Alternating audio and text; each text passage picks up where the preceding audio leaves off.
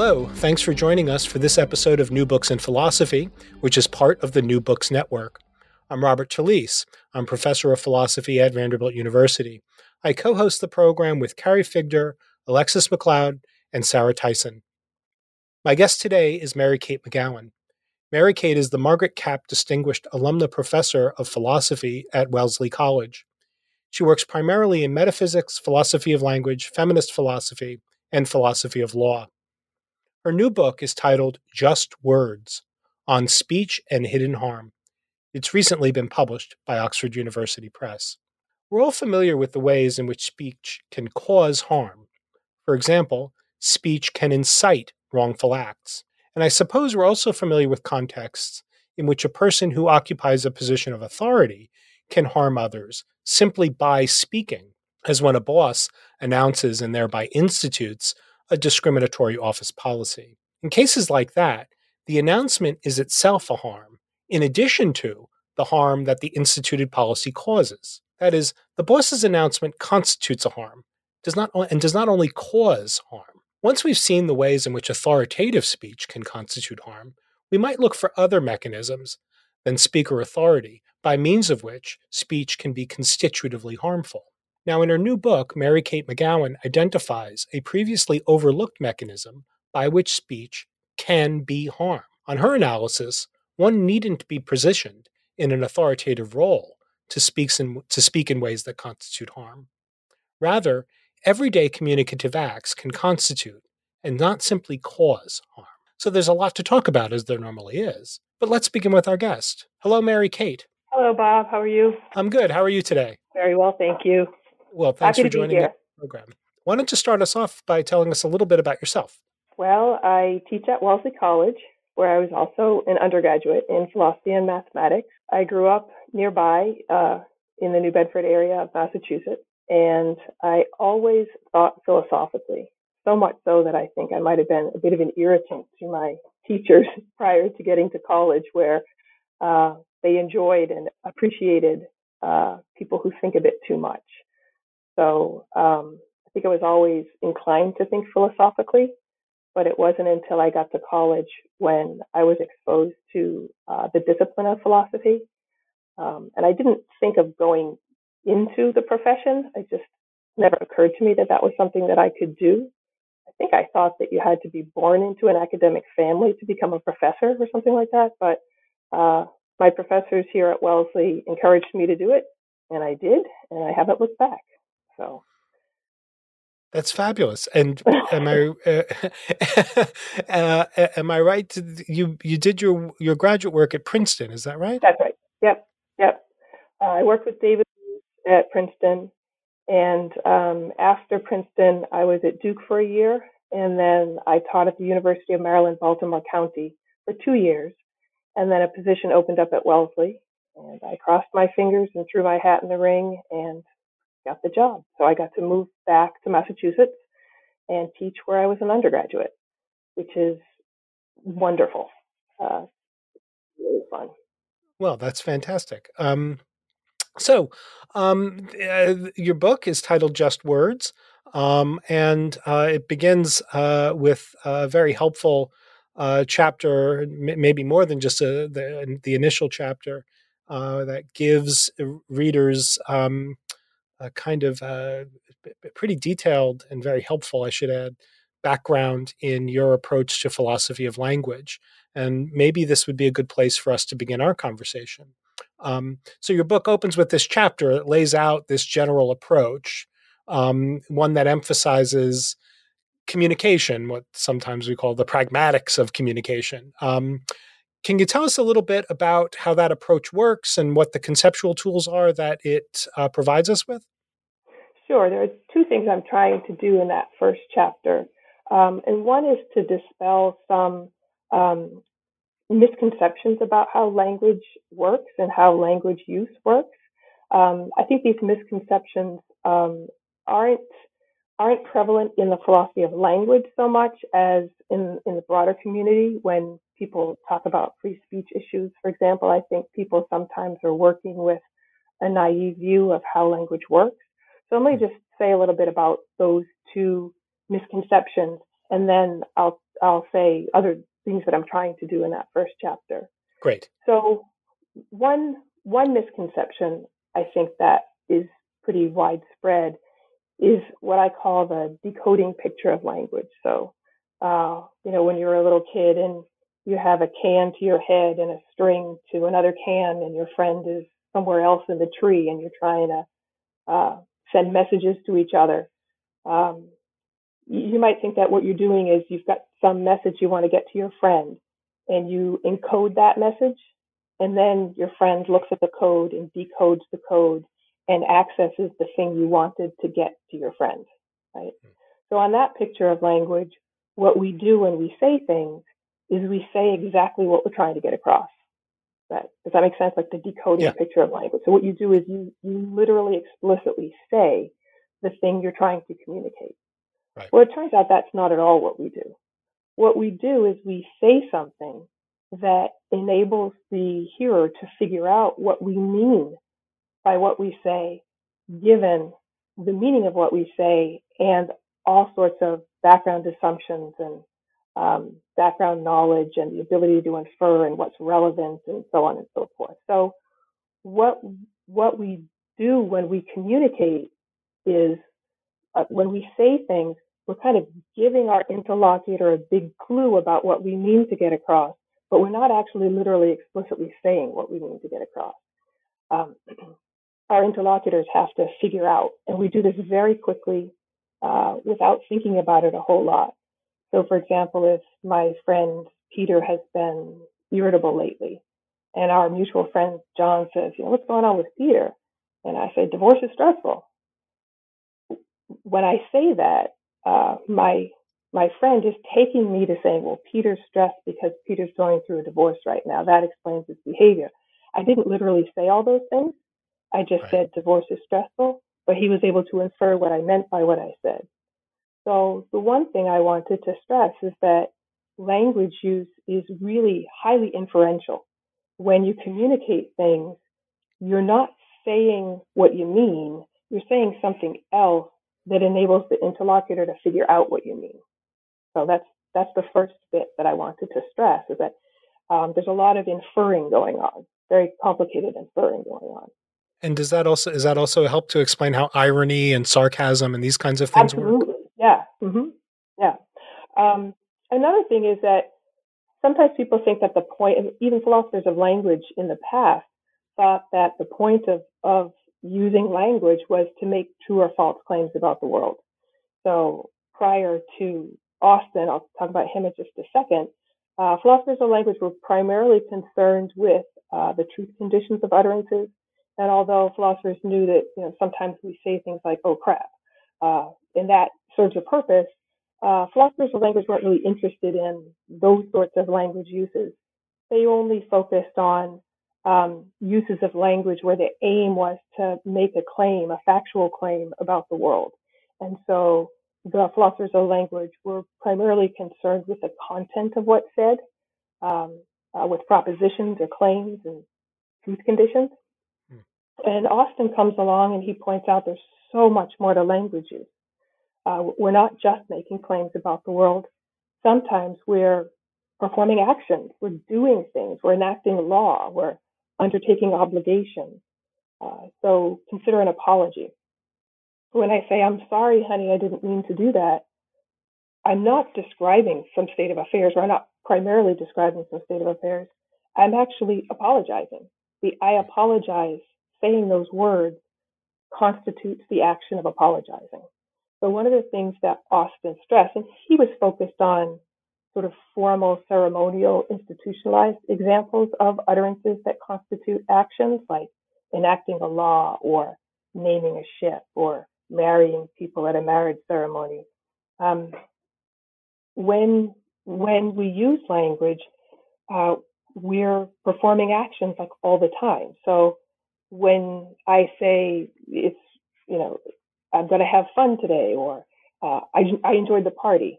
Um, I'm not just making a factual claim about my, you know, enjoyment state. I'm doing that, but I'm also committing to the truth of what I said, which is an action.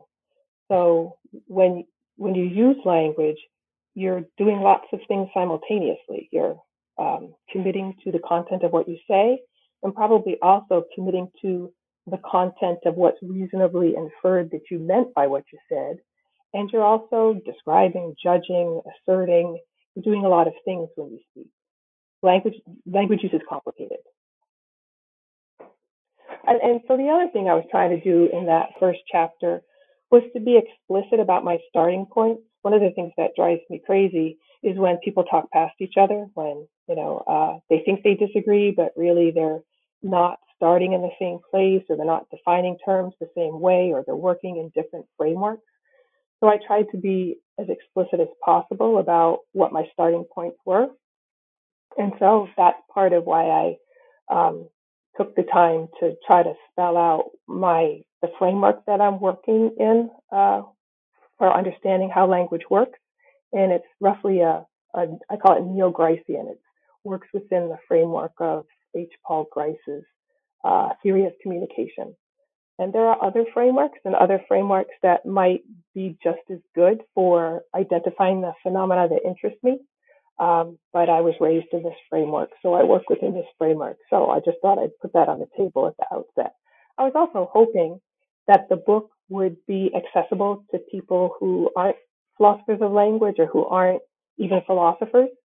Uh, I don't know how successful I was. Some of my relatives have been reading the book lately, and they claim it's uh, a bit of a slow read. My uncle actually had a dictionary by his side as he He's eighty something. Uh, he read the read the book, but my aim was to um, to write an accessible book. Right. Can you tell us just a little bit, very generally, though, about um, how the Gricean framework works, which is, as you even put it, you know, it's a theory of communication, and it's really focused on these sort of conversational uh, uh, um, uh, contexts where language is being used. Sure. Um, so. When we communicate, we have an intention, uh, a communicative intention, and communicative intentions are complex intentions. So it's not, so if I tell you, um, I'm from, I'm from France, I'm not from France, um, or I tell you I'm from Massachusetts, mm-hmm. uh, when, when I do that, I intend for you to recognize that I'm telling you that I'm from Massachusetts. And I intend for you to recognize that intention. So with communicative intentions, you have an intention to get something across, but you also want to get that thing across by the person recognizing that very intention. So let me give an example where that meta intention is absent. Suppose I wanted someone to think I was wealthy, and so I, you know, I, I talked a certain way, or I mentioned spending time at yacht clubs or what have you. Um, I might intend for the person to believe that I'm wealthy, but I don't want them to recognize that I want them to believe that I'm wealthy. Right.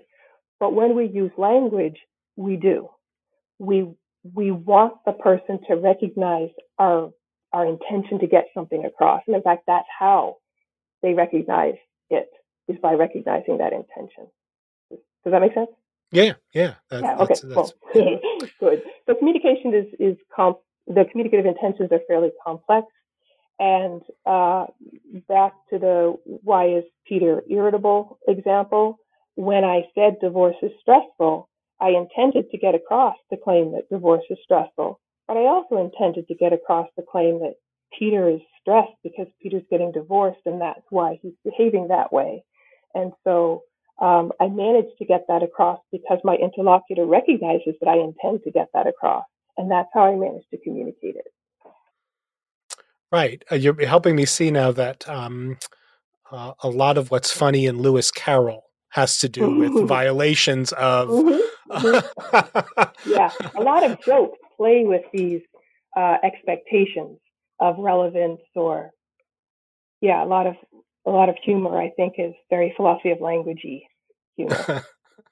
Excellent, excellent. So um, that's all very helpful. Um, so d- central d- to the book uh, and to the argument of the book uh, is the idea of an exercitive, which is a particular kind of um, speech act, um, and uh, the new mechanism that you identify by which speech can constitute harm is, you know, as you describe it, a new kind of, but even a more common and prevalent kind of exercitive. So um, maybe we can sort of start to to get into the central, you know, the core argument of the book. Um, let me just ask you, you know, can you tell us a little bit about what a standard exercitive is, and then uh, help us to see, um, you know, what these um, uh, non-standard, but you call them conversational exercitives are? So the term exercitive comes from Austin and his book, How to Do Things with Words, that was really a, a, a series of lectures that he gave, and it was turned into a book posthumously. Um, And uh, he offered a taxonomy of speech acts in that book, but that taxonomy isn't uh, isn't the dominant one in linguistics or philosophy of language. But in um, in sort of feminist applied philosophy of language, we still use uh, some of Austin's terms, um, and I think they're helpful. So uh, an exercitive speech act is uh, a speech act is an authoritative speech act, which means that the speaker has to have and be exercising authority over some realm. And a speech act is exercitive when it, as I put it, enacts facts about what's permissible in that realm. So if a parent says to her child, you know, from now on, your bedtime is eight thirty, uh, it's a case of saying so makes it so. The speaker has and is exercising the authority to enact the bedtime. And Uh, when the parent says that, so long as the speech is, is successful, um, there is a new bedtime. So um, standard exercitives uh, uh, are authoritative speech acts that um, enact permissibility facts in the realm over which the speaker has some special kind of authority. Um, I think that our utterances enact permissibility facts without speakers having authority and without us being very aware of them doing that. Uh, for Austin, an exercitive was a kind of speech act, and it's, it was something that speakers were intending to do. Like when you intend to apologize, you intend to enact a bedtime. But I think that um, the kind of exercitive that I'm interested in isn't really a kind of speech act. It's too ubiquitous to be a kind of speech act. I think it's just Um, it's it's our our utterances are constantly enacting permissibility facts uh, without us uh, really being aware of it. So to explain that, I should back up a little bit and talk about conversation. Okay. Sure. Yeah. Um, so when you have a conversation, you're involved in a, a cooperative activity with someone, and philosophers of language and linguists Um, have a way of keeping track of the conversational context. Um, the context just tracks everything that's relevant uh, to the conversation. So who's participating, what the topics are, um, what the standards of accuracy are, um, what's relevant, um, uh, whose turn it is, whatever's whatever uh, has happened so far in the conversation that could influence Uh, how it ought to go going forward would be tracked. Um, I work within the SCORE framework, and the SCORE is just tracking all of the relevant facts. So since conversations are norm-governed activities, and that just means that when you're in a conversation, there are some constraints on what you can say that's appropriate. You ought to be somewhat relevant. Uh, you should speak the same language as the person you're talking to. You should be cooperative in the sense that, in the minimal sense, that what you say should enable your interlocutor to figure out what you mean by what you say. And if you're not doing that, then uh, you're not being a cooperative participant. Um, so what I noticed is that when you add to a conversation, you automatically enact changes to the SCORE, because the fact that I spoke, you know, enacts the fact that I spoke. And when I say something, I might change um, the topic some, or um, the example I like to use, suppose that you and I are talking about our dogs. And do you have a dog, Bob? I don't. Yeah, oh, too bad. My, wi- so my wife wishes that we did. Out. Okay, well, let's pretend you had a dog. Good. Let's pretend you had a dog named Fido, and we're talking about Fido. And at a certain point, I bring up my childhood dog, and I say, you know, when I was a kid, we had a dog named Finbar, and he was really hyperactive, and unfortunately, we had to get rid of the dog. Now, when I brought up Finbar, I made Finbar the most salient dog in the context of this conversation. Prior to saying what I said, uh, Fido was the dog we were talking about. And because Fido was the dog we were talking about, when you use the expression the dog, it refers to Fido. But as soon as I bring up Finbar, Finbar is the most conversationally salient dog. And so that has um, that has consequences for the appropriate use of the of the expression the dog. By making Finbar the most salient dog, I've changed the right way to use the expression the dog. So even though I wasn't intending, I wasn't thinking I'm going to exercise my authority as a conversational participant to enact a new permissibility fact for the proper use of the definite description of the dog. I wasn't doing anything like that. I was just talking about my dog. But by contributing to the conversation, I enact a bunch of score changes. And those score changes affect, given that conversation is a norm-governed activity, affect, you know, slightly change uh, what's appropriate going forward. So I call this phenomenon conversational exorbitive, because when you contribute to a conversation, you enact a score change. Given that there are norms, I call them G norms, there are norms governing conversation, changing the score uh, changes many permissibility facts for that particular conversation to which you contributed. So because what's appropriate at any point in a conversation is going to depend on the norms governing the conversation or what's happened so far, by contributing, you've changed what's happened so far, and that, in subtle ways, affects what can happen next. So, and and so um, we are enacting permissibility facts for conversations, I think, without having authority, without being conscious uh, or explicitly conscious of doing it, and without expressing or communicating the content of the permissibility fact we're enacting, which is very unlike the standard exorbitive. Right, I see. And, and even in this uh, in this case with the dogs, it is not.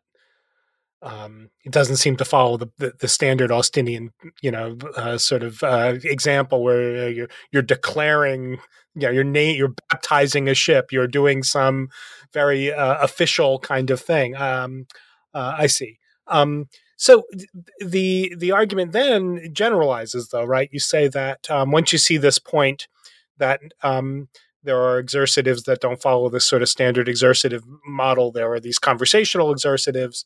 Um, you say, well, th- this phenomena um, generalizes, and there are all kinds of ways in which um, by speaking we we we exercise uh, something. You call these covert exercitives. Can you tell us about the expanded phenomenon?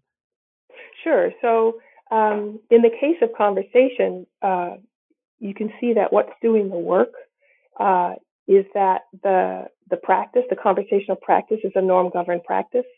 So when you say something in a conversation, you're contributing to it, you're making a move in it, uh, you're adding to it, and that enacts Uh, changes to the score, and because there are these G norms governing conversations, you're, as a result of that, uh, enacting these mini conversation-specific norms.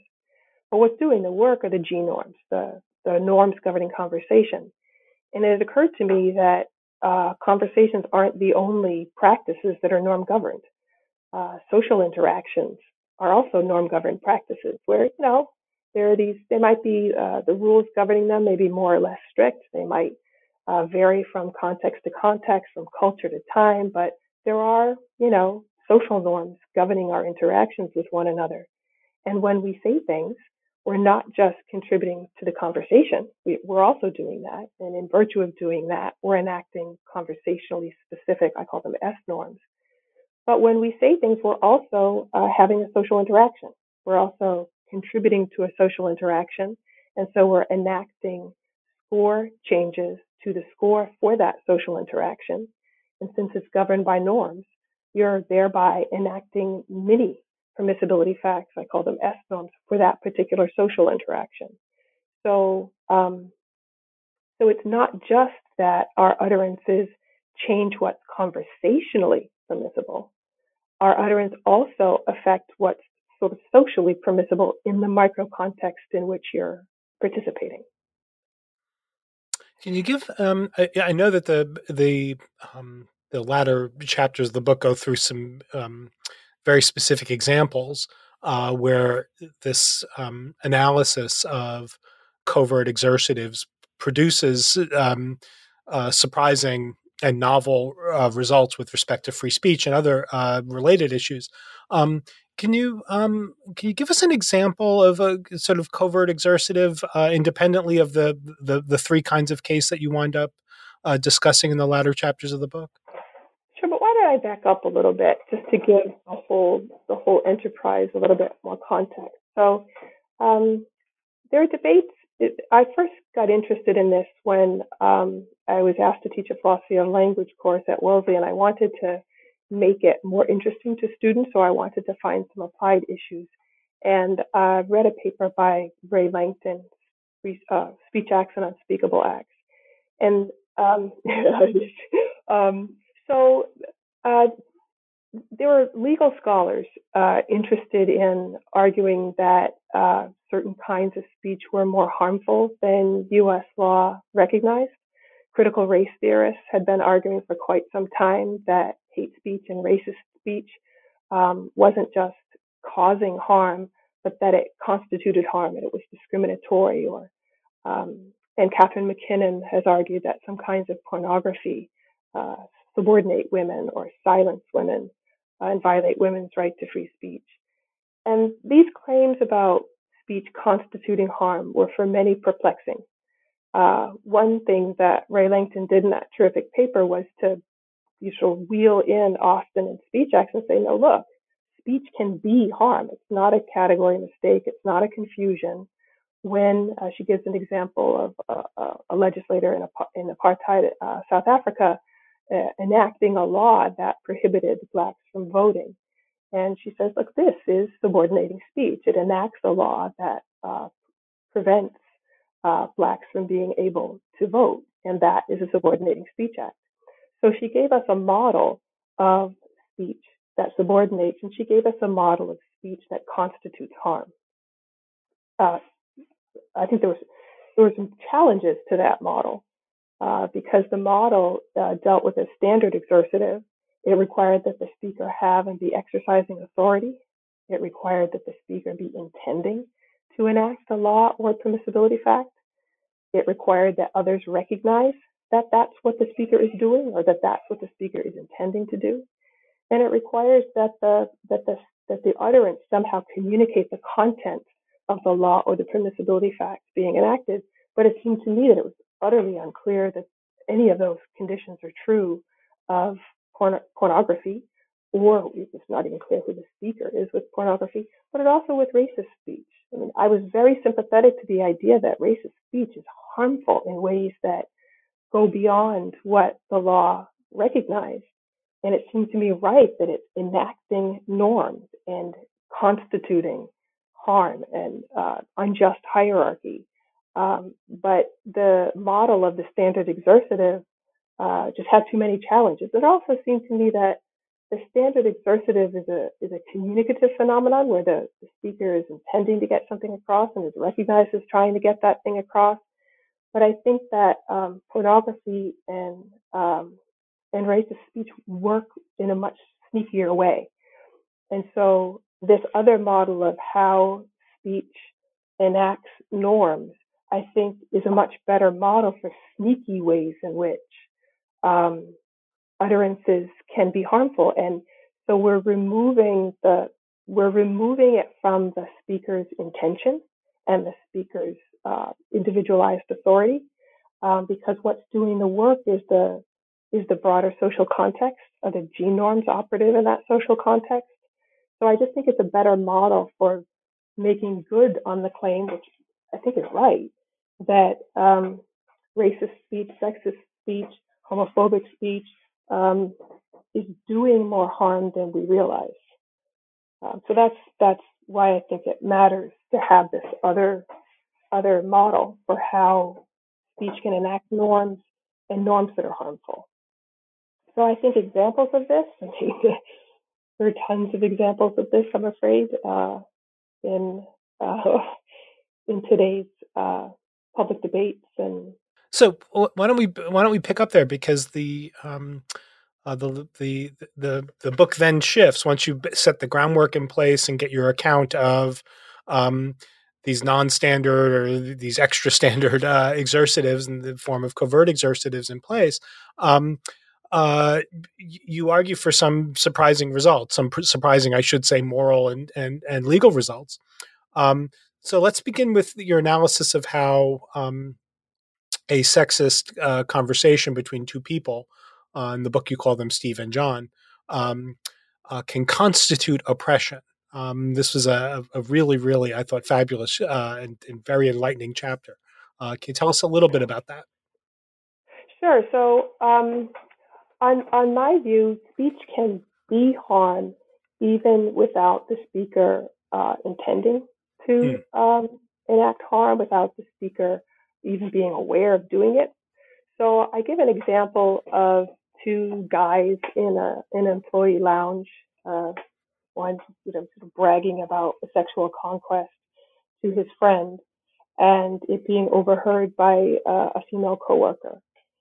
And I argue that. Um, I forget what the conversation is. Something like, you know, "Did you get lucky last night?" And it's like, yeah. "Yeah, I did. I banged her." And like, "Oh, does she have a, does she have a sister?" Something yeah. like that. Right. That's um, how it went. Yeah. And so, uh, so I, I argue first that the um, I I banged her or whatever. Um, that that changes. You know, it the next changes to the conversational score, and so it's going to change. You know, which person is being talked about, who, who her refers to, et cetera. Um, so it's going to change uh, conversational permissibility, um, and maybe it even uh, makes it conversationally permissible to say uh, degrading things about women, or to sexualize women or women's parts or what have you.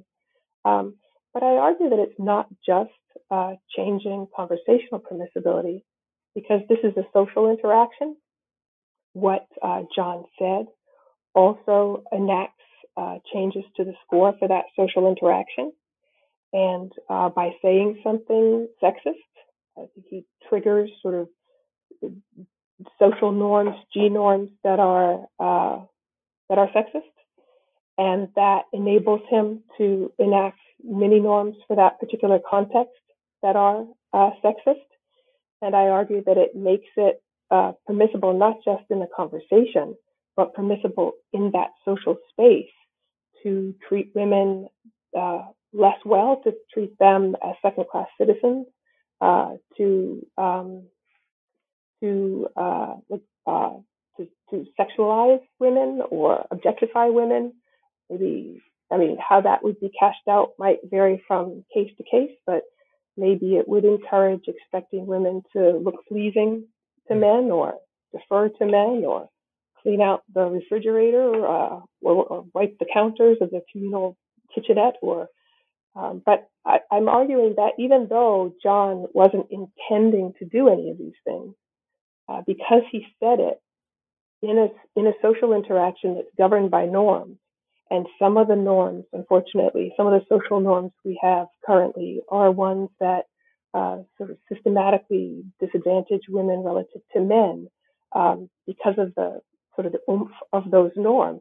His offhand comment was able to do more than he as a particular individual could do. And he changed the normative facts uh, for that workplace by saying what he said. So roughly the picture is that um, when we say things, we're contributing to conversations, but also to social interactions. And we enact mini norms for the social interaction. And because there are broader social norms that govern things, the actions of an individual can have more power than the individual has because of the norms operative in the broader culture. So roughly the sort of sexist, the sexism in the broader culture was sort of brought to bear in that workplace because of what he said, and in part uh, because of how what he said was received by his interlocutor. Because had someone objected, I think the score would have been changed back, at least in some respects, and the you know the longer term consequences of the remark would have been different. I see. So am I right to think, though, that um, uh, I guess that this is um, pretty close to one of the um, uh, one of the lines of, of, of pushback that you consider in that chapter. Um, so the, the, the that there is a um, a, a, a more um, broadly dispersed cultural norm that is sexist is part of what enables, uh, in this case, the speaker to, um, uh, I don't know what the right word here is. I, I know that some philosophers in talking about this use the word license. I'm just going to use it and try not to have it freighted with anything, sort of license the importing of those broader norms into this particular space. It sort of gives the, the interlocutor um, a kind of warrant for picking up on those broader social norms and and recognizing them as operative uh, in this workplace uh, uh, context. Um, uh, you want to, I, I take it, agree with that, but say then that there's a, there's more because it's actually uh, the individual now has a is, is, has has a power. Uh, uh, it's not just sort of letting something in; it's actually performing Uh, Uh, some act it's, it's, it's by way of some power that he has in virtue of those norms. Am I getting this right? Yeah, yeah. So some people were worried that if if you think there are these sexist norms in the broader culture, then in what sense is uh, Steve? It, in what sense is the, the speaker actually enacting norms? Um, so that's one one objection. Um, but I think it's, it's I think it's misguided. Not that that was your objection; it wasn't. Um, I think that's misguided because Um, let's back up. To be oppressed is to be disadvantaged because of your group membership in a social context where uh, members of your group are sort of structurally disadvantaged. All right, and here in this chapter, I'm interested in oppression. Um, um, think about uh, think about uh, the hanging of a whites only sign um, in the South uh, uh, back in the day. There certainly were social norms that disadvantaged uh, Black Americans at the time. And that might explain why the proprietor felt entitled to hang the whites only sign. Um, but it's still the case that the hanging of that sign enacted a restaurant policy for that restaurant. So it's still discriminatory, even though there was a social context with lots and lots of discrimination, right? So what I'm saying in the workplace example, yeah, there are broader sexist norms. There are also broader egalitarian norms. But what that utterance does is enact norms for that particular social interaction in that particular space that are sexist rather than egalitarian. Does that make sense? And the fact that there are broader sexist norms doesn't mean he didn't manage to enact sex, sexist norms in that micro context. It's what enabled him to do that in that micro context because those are the norms governing the norm governed practice to which he contributed. Um, but he enacted them all the same. Got it. Got it. No, that's very helpful. Um, can we turn to the analysis of pornography? Would that be okay? Yeah. So, um, Uh, after taking up this um, this concern uh, and this giving this analysis of sort of oppress- oppressive uh, conversations in a workplace, um, you turn to uh, pornography, um, and here you take issue with certain alternative analyses, which claims um, uh, that some pornography harms by subordinating and silence, wi- silencing women. It's not that latter part. You, you're willing. You you you want to uh, uphold the idea that some pornography subordinates and silences women. It's the account by which uh, that subordinating and silencing occurs that you take issue with. Um, and I, I take it it's you know part of uh, part of the, the the critical target here is the Ray Langton view, which does draw um, pretty heavily on these what, what you're calling the standard exercitive uh, view. So can you tell us a little bit about how um, the covert exercitive account that you favor uh, gives us a better analysis uh, than the standard exercitive account of the way in which pornography both subordinates and silences women, or some pornography does at least? Sure, and I think Ray Langton's view has changed some uh, in recent years, so she's moving away from uh, an authoritative model of speech. But um, yeah, her paper uh, uh, inspired lots of people and uh, terrific. uh, but I but I, in the end, I think I think that the way that pornography uh, does what it does is a lot less uh, conscious and explicit than um, a standard exercitive model requires. So with a standard exercitive, the speaker is an authoritative speaker, and the speaker is exercising their authority. Uh, so suppose um, I'm setting the bedtime for my kids, and I say, you know, from now on, or, or, or maybe I should give an example of subordination. Suppose uh, the boss says, um, you know, uh, women are not allowed to uh, work overtime, and that that uh, enacts a policy that uh, uh, prevents women from uh, being able to earn extra income by working overtime. Um, in that case, the, the speaker uh, uh, has authority to do that and um, is exercising that authority on that occasion. It's not clear that pornography or understand pornography as a, as a pornography industry, or if we're understanding a particular piece of pornography on a particular occasion. It's, first of all, it's not clear how to understand pornography as a speech act. So that's why I move away from talking about pornography and talking about actions involving pornography.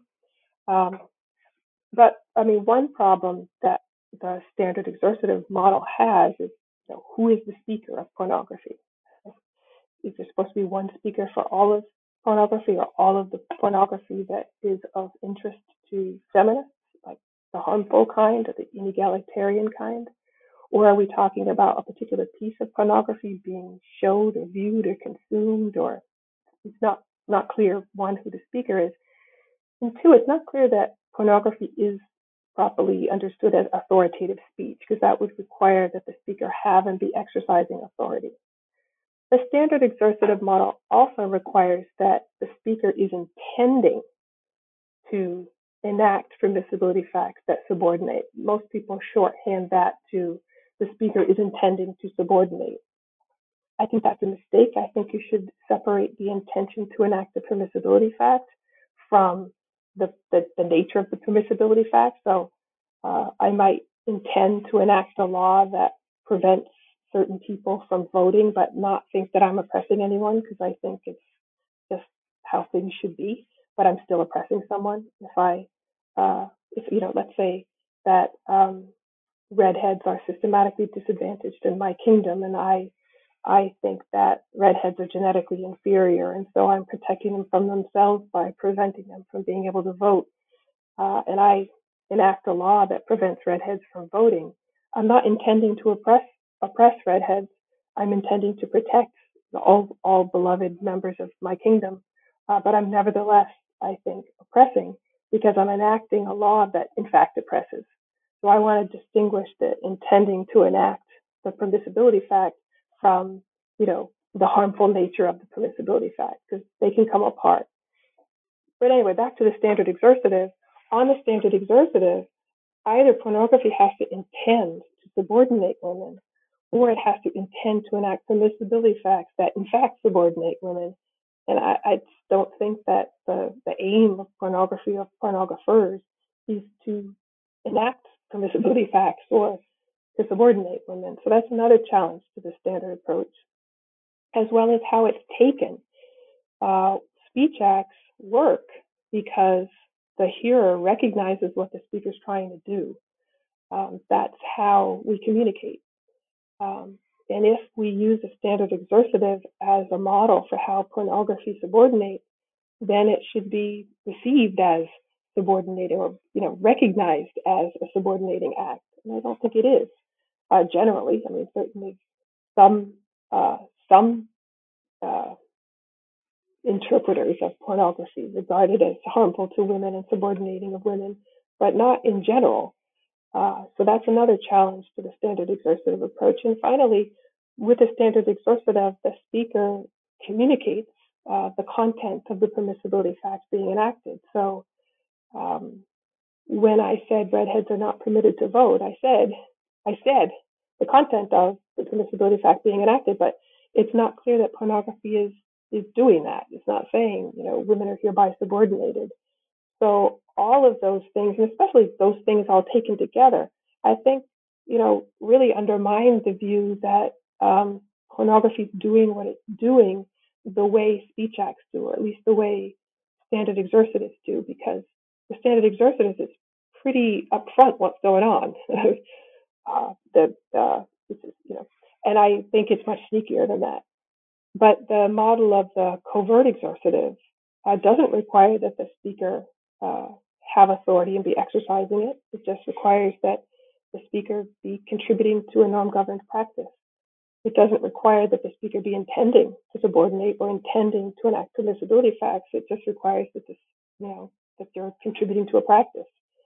Uh, it doesn't require that other people interpret you as subordinating or constituting harm.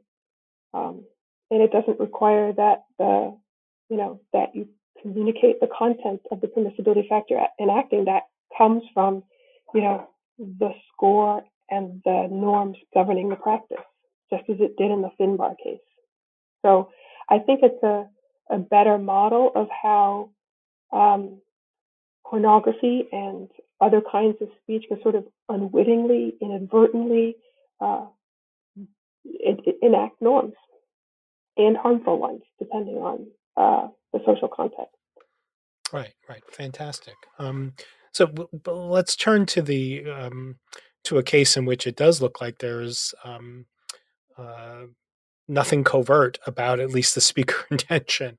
Um, in Chapter Seven, um, uh, the book takes up a, um, a sort of hate speech, particularly racist speech, um, and the case that you look at there is. Um, A what I guess we can say is a sadly ordinary uh, uh, case of um, uh, uh, uh, an older white gentleman, uh, older white man. Um, uh, Can you use the term loosely? Uh, yeah, I'm sorry. Yeah, uh, uh, an older, an old white guy. Uh, um, uh, you know, saying something racist uh, to a particular person uh, on a bus.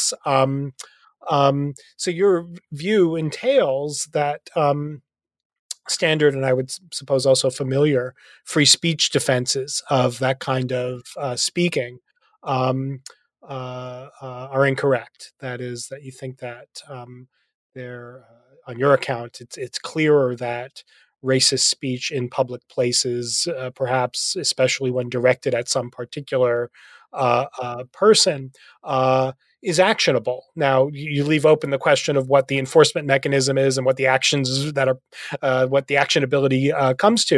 Um, can you tell us though about how the, the how the view um, makes that kind of thought um, uh, available to us? Sure. So, um, as, as as you alluded to, the the standard uh, way of thinking, at least in the United States, of uh, racist speech is that it's you know yeah it's harmful. Yeah, it makes people uncomfortable, but uh, it's just the price we pay for commitment to free speech. And I think that's wrong. I think that's wrong in so many ways. Uh, the kind of argument that I offer in that chapter, I call it a parody argument.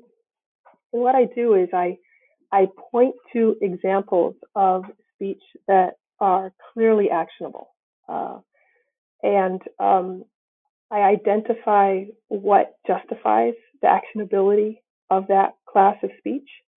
And then I argue using the covert exercitive that racist speech in public places sometimes does the exact same thing. So consider uh, uh, a C E O of a company who enacts a discriminatory hiring policy by saying, from now on, we're not going to hire any women. As you pointed out, by the way, your introduction is fantastic. I mean, it was so clear, like, yeah, he got the book, he got it. Um, so when the C E O enacts a discriminatory hiring policy, Um,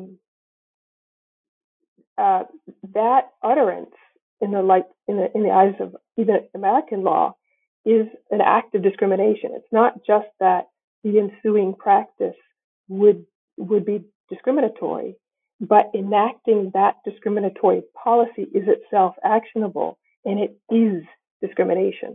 So, because the C E O enacts a policy that prescribes a discriminatory practice, discriminatory in the legal sense of discriminatory, the utterance itself is actionable. So you're right to distinguish between the harm enacted by the C E O's utterance and then the, you know, the downstream causal effects of enacting that policy and the discriminatory practice that is prescribed by that policy. So um, the C E O's utterance is actionable because it enacts discriminatory norms in a place where anti-discrimination law uh, applies. And so I argue that saying something racist on the bus does the same thing. I call it a parody argument. So when when the white guy says the racist thing on the bus, the, the racist guy is adding to a conversation and changing the norms of the conversation, blah, blah, blah. But he's also contributing to the social interaction on that bus and enacting, I think, racially hostile norms. And I also build into the case that other people seem receptive to what the old man says, and, you know, ladies pull their pocketbooks closer to them or what have you, just, just try to build in, you know, enough so that it seems uh, not that controversial that there are racist norms enacted as a result of him saying what he said and others responding the way that they do. And so I argue that um, his utterance enacts uh, norms on that public bus, many norms uh, that are uh, discriminatory because they deny uh, the African-American man equal access to the bus. So um, in the same way that the C E O's utterance is actionable because it enacts a discriminatory hiring policy, the racist man's utterance is actionable because it too enacts a discriminatory norm in a public place, which is a place uh, governed by anti-discrimination law. It's discriminatory because it's a hostile environment. It denies equal access to uh, to the African-American man on the bus. So, um, you know, a, a, a public accommodation uh, doesn't need to deny access altogether to be discriminatory. Um, if you're uh, if you're not able to enjoy the restaurant because uh, of racist things being said, then a case can be made that it's a hostile environment and it's unequal access and thus discriminatory. So I disagree with the view that uh, racist speech and sexist speech is just something we need to put up with.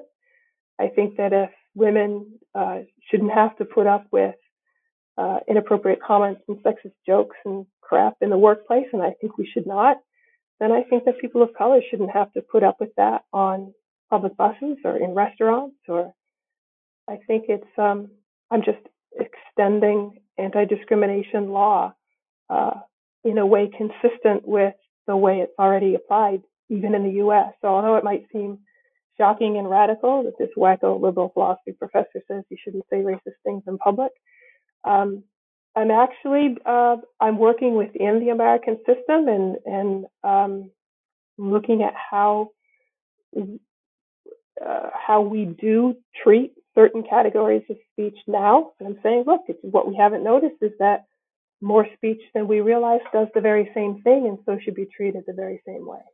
Right, right.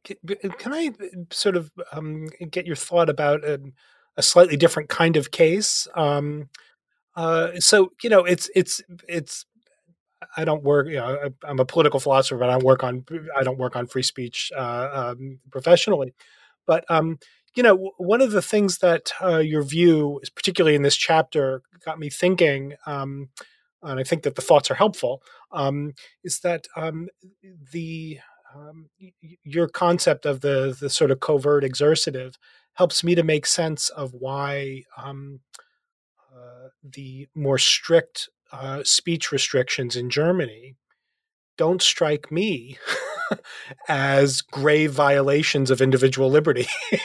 um, so it looks as if... Um, Are you, are you talking about Holocaust denial and yeah, yeah, yeah, uh, yeah, yeah, yeah, yeah, yeah, Nazi speech and that kind of thing? Where um, your account said, "Oh, I, you know, now I can understand, you know, some intuitive sort of thought that I happen to have, which is well, that's perfectly consistent with justice that Nazi speech is is illegal uh, in, in certain otherwise free societies, um, because I guess." Um, Your account enables me to sort of piece this together in the way, oh, I see that there's a there's a there's a, a set of background norms uh, that um, uh, are hopefully sort of uh, on the way out, but they're still somewhere in the in the cultural uh, uh, vernacular, as it were.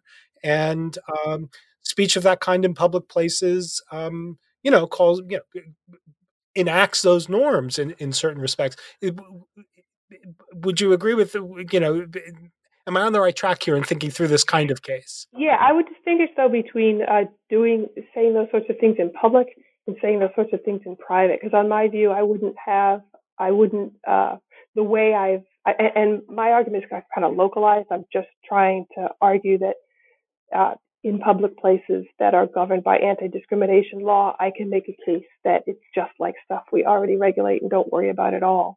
Um, yeah, so definitely. Um, Yeah, I think there's a lot of confusion about free speech. A lot of the free speech discussions, I think people think, look, if we have a principle of free speech, that means you can say whatever you want. Uh, and that's just not true. Uh, we regulate a ton of speech in the United States. Uh, we regulate insider trading and uh, criminal solicitation and uh, false advertising and defamation. And there's a t- uh, you know, uh, uh, offering a bribe, asking for a bribe, accepting a bribe. We regulate tons of speech.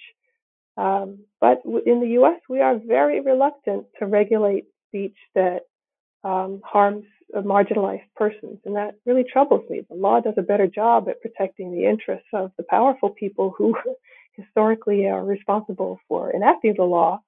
Um, but they're, they're not, they're not consistent. And I think free speech law is really a great big mess. But it's a mistake to think that if we have a fr- principle of free speech, that you can't regulate speech. We can, we do, we have to regulate speech. You can't allow people to say, hey, I'll pay you ten thousand dollars to kill my husband. Like, you're doing, you know, once you take the actions into account, um, we're right to regulate. Uh, and, and I and I think that it's, you know, sometimes people think that, you know, there's a conflict between the free speech right uh, of speakers, hate speakers, and the equality right of those Uh, who are harmed by the hate speakers. Uh, but I think, you know, even that conflict uh, doesn't take into account how the speech capacities of people harmed by the harmful speech are undermined by the harmful speech. And then we have a conflict within the free speech right itself.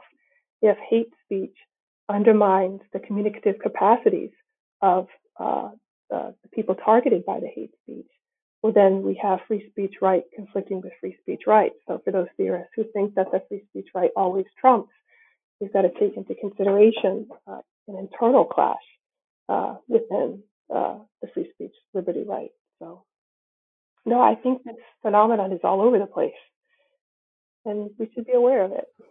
Well, um, Mary Kate, you've been very, very generous with your time, and I want to, you know, thank you for uh, for talking with me about your book. Um, Uh, so I know it's a it's a cruel or odd question to ask somebody who's just finished a, a fabulous book. Um, what's your next project? Um, so Ishani Maitra, who's a philosopher at the University of Michigan, and I are co-authoring a textbook in uh, applied philosophy of language. It's called Words in Action, and I'm really excited about it. It's very fun. Uh, we have about thirteen chapters, and basically the idea is that in the last twenty years or so, there's been a an explosion of work in these sorts of issues using the tools of analytic philosophy of language to think about uh, real world issues, issues in language and law, um, issues of social justice. There's been work on generics, uh, work on slurs, how jokes work, um, the free speech debates about pornography and hate speech. So, and the textbooks out there don't cover these topics at all.